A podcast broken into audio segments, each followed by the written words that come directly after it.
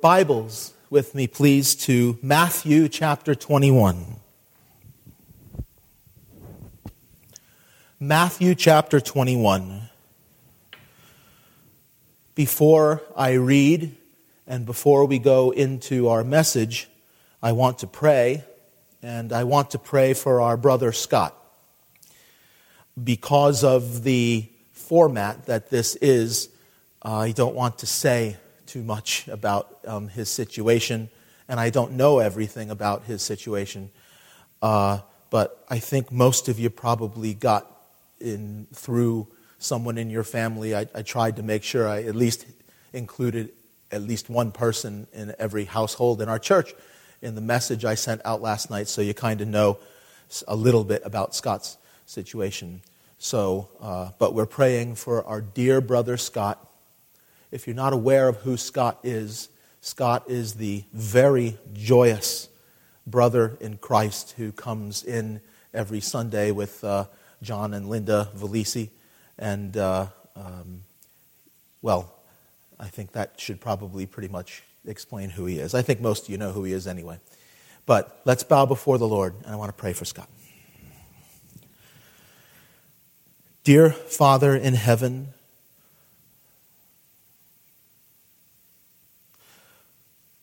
Most holy Lord God, you have power over everything and you know everything. It's really as simple as that. What is your will, dear Lord? We know that all of the things that you do and even all the things you permit are right and correct. You are sovereign, you are holy, you are perfect. I thank you, Lord God, that our brother Scott has faith in you. And we see the fruit of that in the joyousness of his worship and the enthusiasm that he has about the body of Christ and about the Word of God. And all we can say is, Thank you, Lord. Hallelujah to your holy name. He's in a spot where he really needs a touch from you. I know you're with him, and I thank you for that. Hallelujah. And I pray, Lord God, that if it is your will, that you would touch him and heal him. Like we just sang, you are the healer. And I pray, Lord God, that you would be with and strengthen and encourage our brother Scott and heal him if it would be your will. We know you can, and we know your plans are perfect, and we know whatever your will is, you've already got it all worked out, and your name will be glorified and honored and we rejoice. Thank you, Lord. We entrust the matter now to your hands. Lord, as we look into your word together, I pray, Lord God, that you would lead me as I speak and help all of us who hear to have a strengthened faith in our Lord Jesus Christ. And if anyone's listening who's never been born again, I pray that through the hearing of your word, they would come to faith in Christ and that you would make that happen. Hallelujah. Thank you, Lord. In Jesus' name we pray. Amen. Now, before I read, just a couple of announcements. Obviously, the Palm Sunday dinner tonight is not happening. Sad about that, but it's the right thing. It needs to be this way. And uh, we have coming up this week maybe kind of a unique opportunity to observe this week uh, in a way that's a little different. Typically, I would cancel Thursday night Bible study, and, uh, and we would have a Good Friday service, and then we would have our, our Easter morning or Resurrection Sunday morning service on Sunday. And uh, what we're going to do this week is I'm not going to cancel Thursday night. We're going to have the Lord's Supper on Thursday night because if you kind of follow through the traditional understanding of that week, that's how it would have been. The night before Jesus was crucified uh, was when he broke bread with his disciples. So instead of having the Bible study on Thursday night, we're going to have the Lord's Supper on Thursday night. And we're going to, I know it's not perfect, and I know it's not exactly the way we want to do that, but I think the Lord's Supper is something that's very important It won't be done, obviously, in the same form together, but I don't think it's something that we should neglect. And here's a chance to kind of maybe fit it into the, the chronology of events of Christ's suffering that, you know, maybe will maybe somehow bring it to life in a new way. But, but uh, that'll be Thursday night at 7 o'clock, and some more instructions on how we're going to do that will follow. So watch your email or Facebook or whatever. Then Friday night, we will have the Good Friday service. Um, I'll probably conduct that from my office. And then, of course, next Sunday morning, we'll have our Easter service at 10 o'clock. Okay? So more instructions will follow. All right, God bless you. Now we're in the Word of God, and we are at Matthew chapter 21.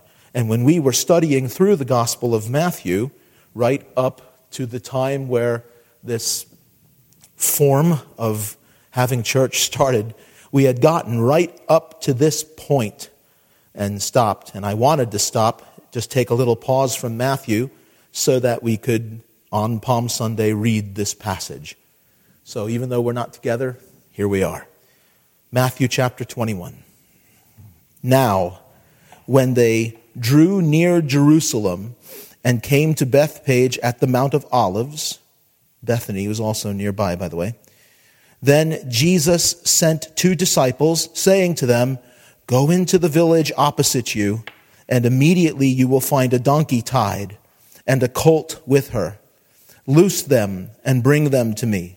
And if anyone says anything to you, you shall say, The Lord has need of them, and immediately he will send them.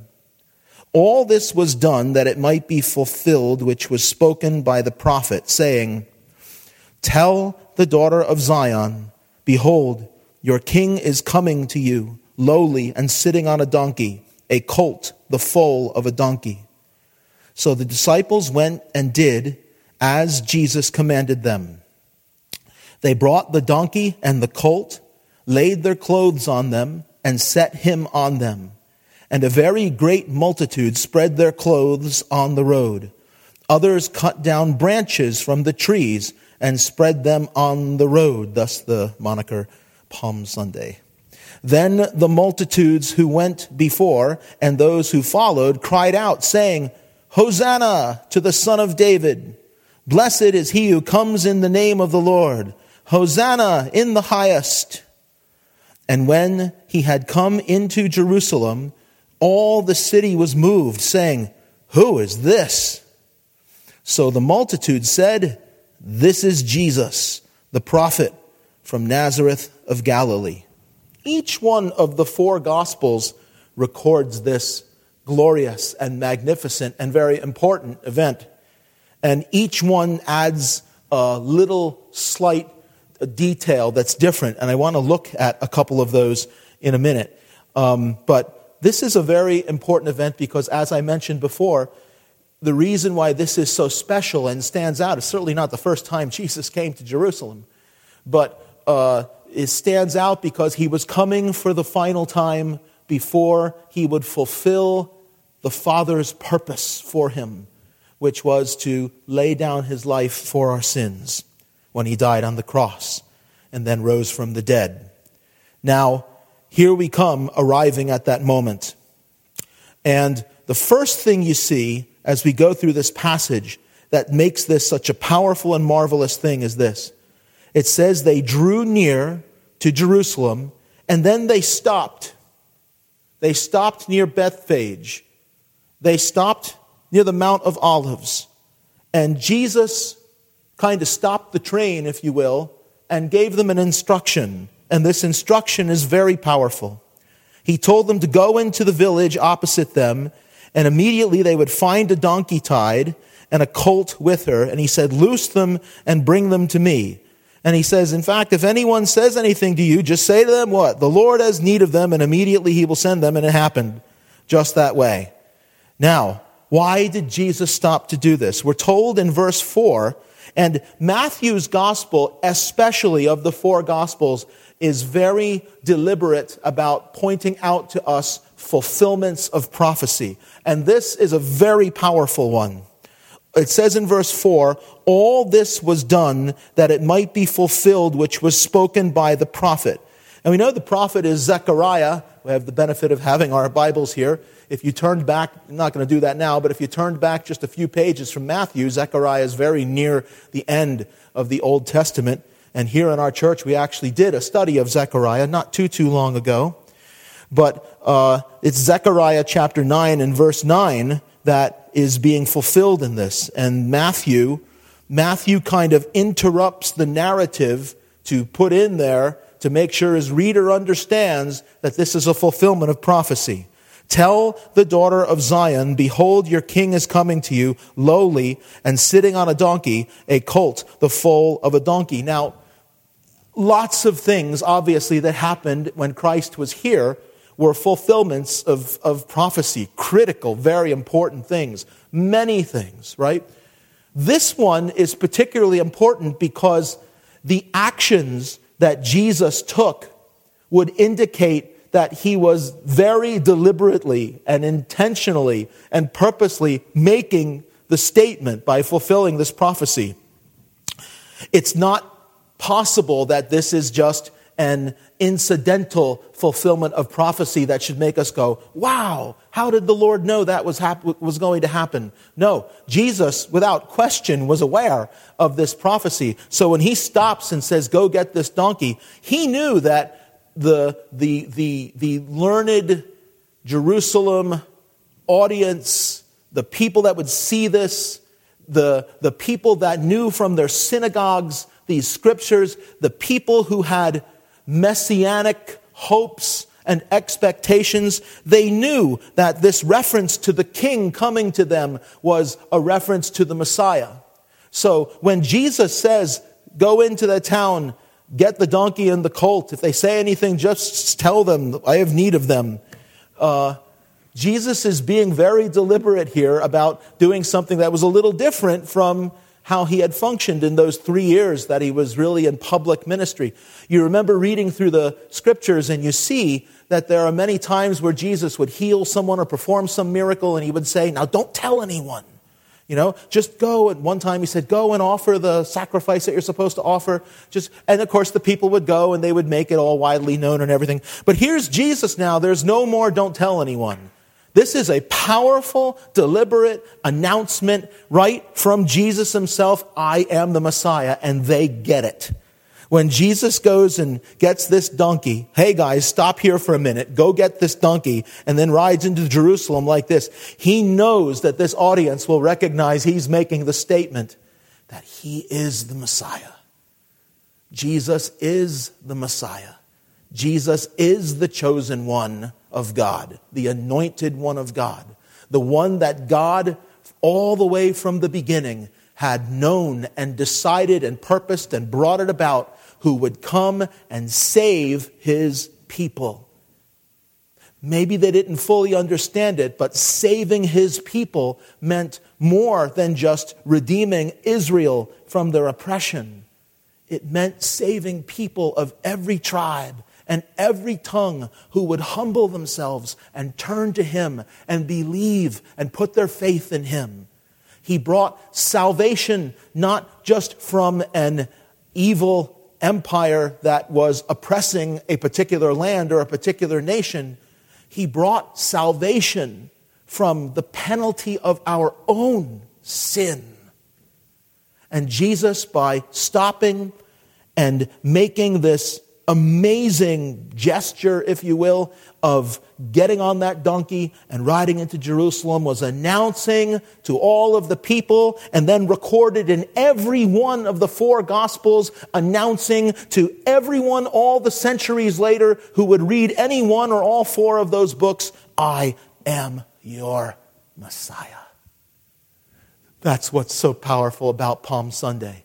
Here comes Jesus announcing to the world your salvation is here.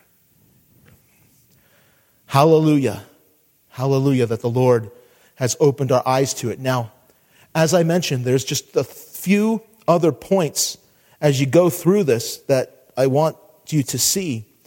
It, as we turn to a couple of the other accounts of this, the scripture goes on to tell us that the disciples did what Jesus commanded, says they brought the donkey and the colt, They laid their clothes on them, set him on them, right? And then this very great multitude gathers and they're spreading their clothes on the road. What a scene. They're, they're cutting down branches from the trees and they're spreading them on the road. And there's this great, like, victory celebration that's going on. Then the multitudes, they go out. They went before, and those who followed began to cry out, Hosanna to the Son of David. Blessed is he who comes in the name of the Lord. And as this great cry, this great cry, I mean, look at these words Hosanna, what? To the Son of David. The fact that the people are actually crying out, Son of David, is a very clear indication that they got it. Son of David was what everyone expected the Messiah when he came, the future king who would redeem Israel. They knew that's what he would be. So when they're crying out, Save us, son of David, they are recognizing Jesus' announcement by riding on the donkey into Jerusalem that he is the Messiah. So this is a very powerful moment. Now, not everyone was happy with it. Verse 10 tells us when he came into the city that the whole city was moved, saying, Who is this? And probably the majority, at least at this moment, were quite favorably impressed by all of this, but not so with everyone. Turn over to the account of this that is recorded in the Gospel of John. That's John chapter 12. And let me pick up one more little detail here for you. No, I'm sorry. We'll come to that in a minute. Go to Luke chapter 19. Let's do Luke first. I could really do either one, but let's do Luke chapter 19 and verse 39. Now, in Luke 19:39, we are told that some of the Pharisees who were standing there, when they saw all of this and heard all this, they called to him from the crowd and said, "Teacher, rebuke your disciples." But he answered and said to them, I tell you that if these should keep silent, the stones would immediately cry out. Now, that is a glorious and wonderful thing. How are you going to tell a people who have been oppressed that when their deliverance has arrived to be quiet? I want to make that personal for us.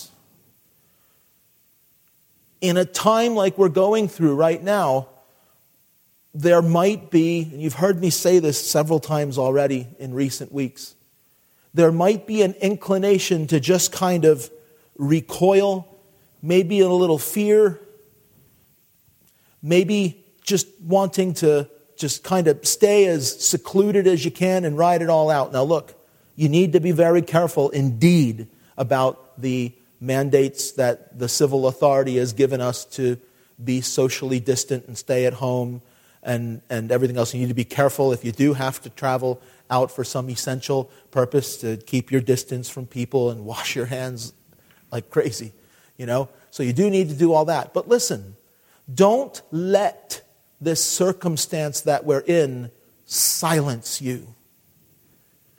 Just like the Pharisees are there, Jesus, you hear what they're saying? Make them shut up. How can you possibly let them cry out for you like this? And Jesus is like, look, if I told them to be quiet, the rocks would start crying out. Look, that's kind of what should be burning in us when it comes to announcing to the world the beauty and the majesty and the glory and the salvation and the gospel, the good news of our Lord and Savior Jesus Christ. Don't let anything in this life silence you.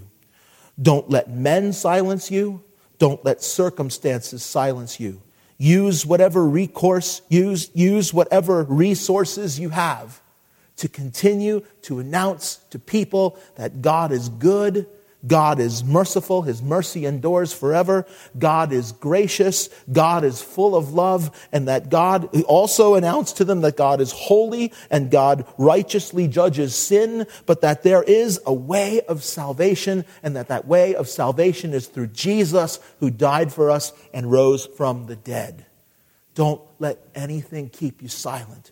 Don't be afraid. The Spirit of the Lord is not a spirit of fear but of power, power, and of love, and of a sound mind. Listen, stay close to the Lord. Read and meditate on His Word. Be in prayer. Encourage each other in spiritual things. Stay strong in His Spirit and let the power of His Spirit drive the fear away. And stay confident and bold in the Lord, even in the midst of everything that we have going on. Amen?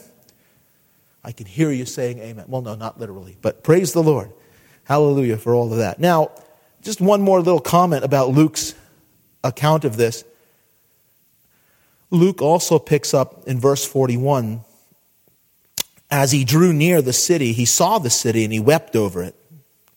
And he said, If you had known, even you, especially in this your day, the things that make for your peace, but now they are hidden from your eyes. So even as Jesus is coming into the city, he's weeping over the city because even though they are rejoicing at his arrival, they are recognizing the sign of coming in on the donkey that he is the Messiah, he knows they really still don't get it. And part of that, I think, was even part of the plan. Because the plan of Jesus was not to come in and to be crowned king at that time. God's plan was for him to come in and to be rejected and to suffer. And he was going to fulfill that plan to bring salvation to everyone.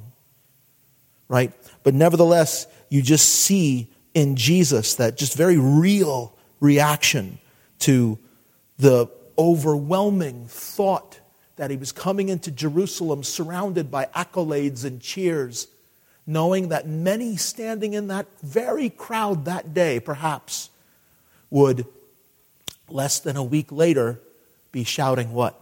Crucify, crucify. Nevertheless, when Jesus was on the cross, what did he pray? Father, forgive them. They don't know what they're doing. Listen, Jesus came. He was sad over the thought that the people really didn't get it. But do you know what? He accomplished his mission, and now salvation is there. It was there for them, it's been there for every generation who has lived since. It is there for us, it is there for you because of what he accomplished in dying for our sins and rising from the dead. Turn over to John chapter 12 now. John chapter 12 and verse 17. This is another facet of this story that, that really only John picks up because John was the one of the John was the gospel writer who gave to us the, the immediately preceding great event, which was that Jesus, when in Bethany, which was very close to Jerusalem, had raised Lazarus from the dead. And that actually had an influence on this event as well. You start reading in verse 12, you see that the, the same event is, is recounted. Even the same quotation of Zechariah is there. Uh, then in verse 17, it says, Therefore the people who were with him when he called Lazarus out of his tomb and raised him from the dead bore witness. For this reason, the people also met him because they heard that he had done this sign. And then that just drove the Pharisees even more crazy. Therefore, the Pharisees, they said among themselves, You see that you're accomplishing nothing. Look, the whole world has gone after him. Praise the Lord. That's what we want right now, isn't it? We would love for the whole world in the midst of this trial that it's going through right now to be humble before the Lord and turn to the Lord Oh, we should be praying that people would go after him, like the Pharisees recognized there were people going after him and nothing could stop it. Listen, when God starts saving people, man, nobody can stop him. He's sovereign, He's powerful. We should be praying for people in this time that God would open their eyes. We should be praying for the leaders of the land. We should be praying for our loved ones and our friends and our coworkers, and we should be reaching out. Use your social media, use your phone, use your text messaging, use whatever you've got. Reach out, encourage people to turn to this Jesus. Man, when he came in, the Pharisees recognized the whole world's going after him. Hallelujah. Amen. Let it be so, Lord God. I know I'm kind of jumping around in the scripture here, but I just have one last little detail here that I think is very powerful. Go back to Matthew chapter 1, uh, chapter 21. Matthew 21. I want to point out one more thing to you about this great event. And I hope that uh, this will really open your eyes to the glory of our Lord. This word in Matthew chapter 21, in verse 9, where it says, He said, Hosanna. And we described what that meant. It's a cry for salvation. And he said, Hosanna to the Son of David. And we described what that meant. It was a, it was a recognition of his claim to be the Messiah, the coming king who would be a descendant of David. But then there's this Blessed is he who comes in the name of the Lord. And then back to Hosanna in the highest. Blessed is he who comes in the name of the Lord is a quotation from one of their Psalms. It's from Psalm 118. Blessed is he who comes in the name of the Lord. And they're cheering and they're rejoicing. Now, in the Bible study this past Thursday night, we read from 1 Peter chapter 2, and Peter made a, a quotation from the same psalm that Jesus did. And I pointed out then that this appeared in this chapter, and now I want to read it again to you. Turn ahead. I want to show you something in verse 42 of this chapter. Look ahead. Jesus teaches this parable.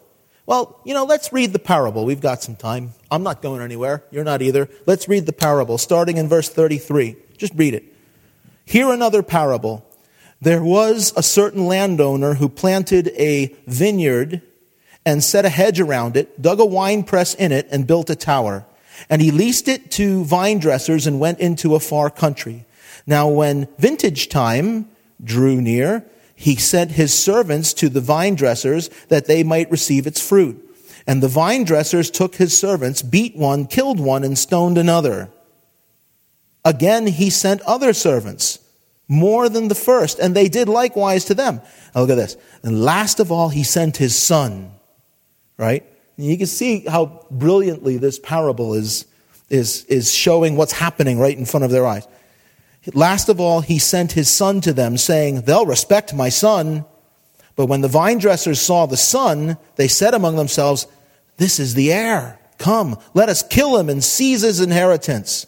So they took him and cast him out of the vineyard and killed him. Therefore, when the owner of the vineyard comes, what will, the, what will he do to those vine dressers? They got it. They said, he'll destroy those wicked men miserably and lease his vineyard to other vine dressers who will render to him the fruits of their seasons. Jesus is teaching the parable to show how he was going to be rejected. And then look what he does in verse 42. Have you never read in the scriptures, the stone which the builders rejected has become the chief cornerstone? This was the Lord's doing, and it is marvelous in our eyes. Therefore I say to you, the kingdom of God will be taken from you and given to a nation bearing the fruits of it. And whoever falls on this stone will be broken, but on whomever it falls, it will grind him to powder. And I don't have time this morning to, eh, to unpack all of that. But the main thing I want to point out was when Jesus walked into the city, they were crying out from the psalm, Blessed is he who comes in the name of the Lord. Hosanna! Blessed is he who comes in the name of the Lord. You turn around a very short time after that, and here is Jesus turning right around and quoting back the very same psalm, which showed what? This is also Psalm 118. The stone which the builders rejected has become the chief cornerstone. This was the Lord's doing and is and it is marvelous in our eyes.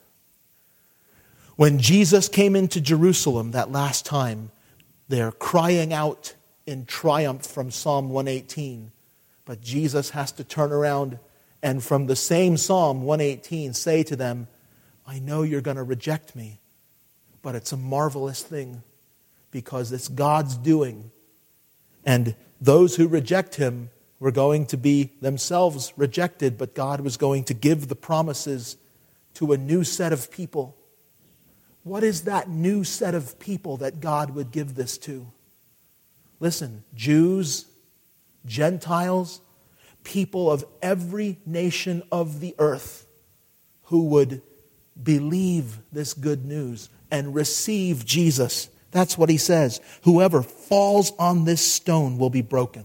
That is to say, the person who comes to Christ and, as it were, falls in humility and repentance and faith before him, they themselves will be, be broken. That is, they will be changed, completely changed from who they were into something entirely new. Peter went on in his letter to describe that he takes us, those rejected stones, and makes us a part of this great building.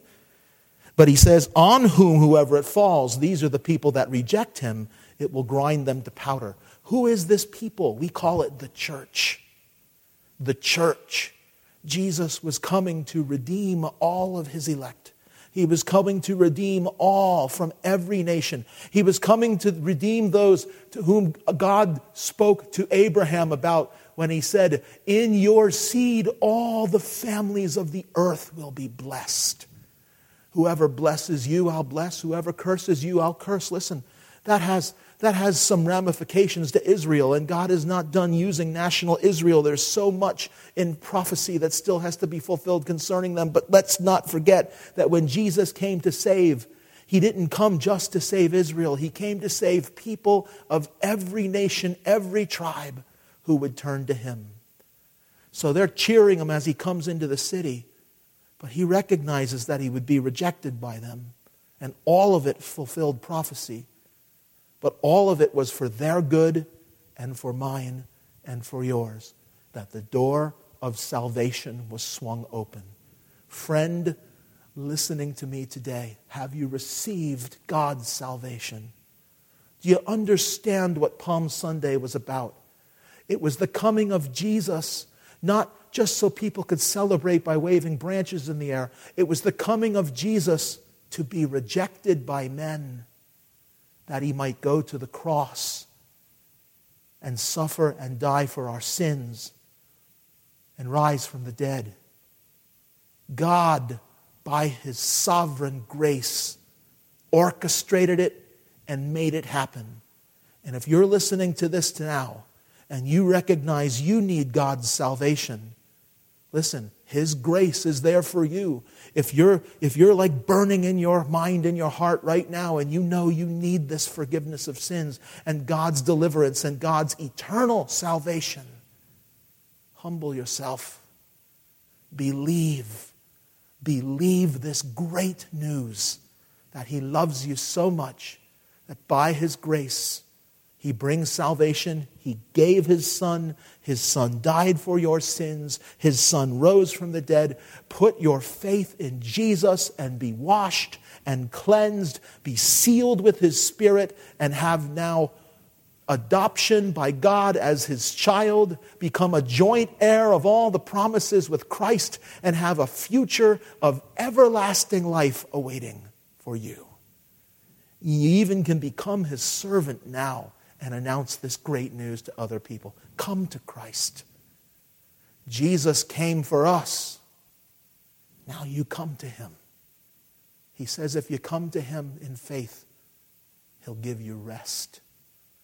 Rest from the travail of knowing that we can't justify ourselves before him. Rest rest knowing that our eternal fate, no matter what this life may bring, is secure in His gracious and worthy hands. Jesus came on Palm Sunday to bring for his last trip into Jerusalem. to bring the fulfillment of God's plan to redeem us. I hope you're in on it. By faith is the only way. Brother Phil, come on back up here, and we're going to close with a song.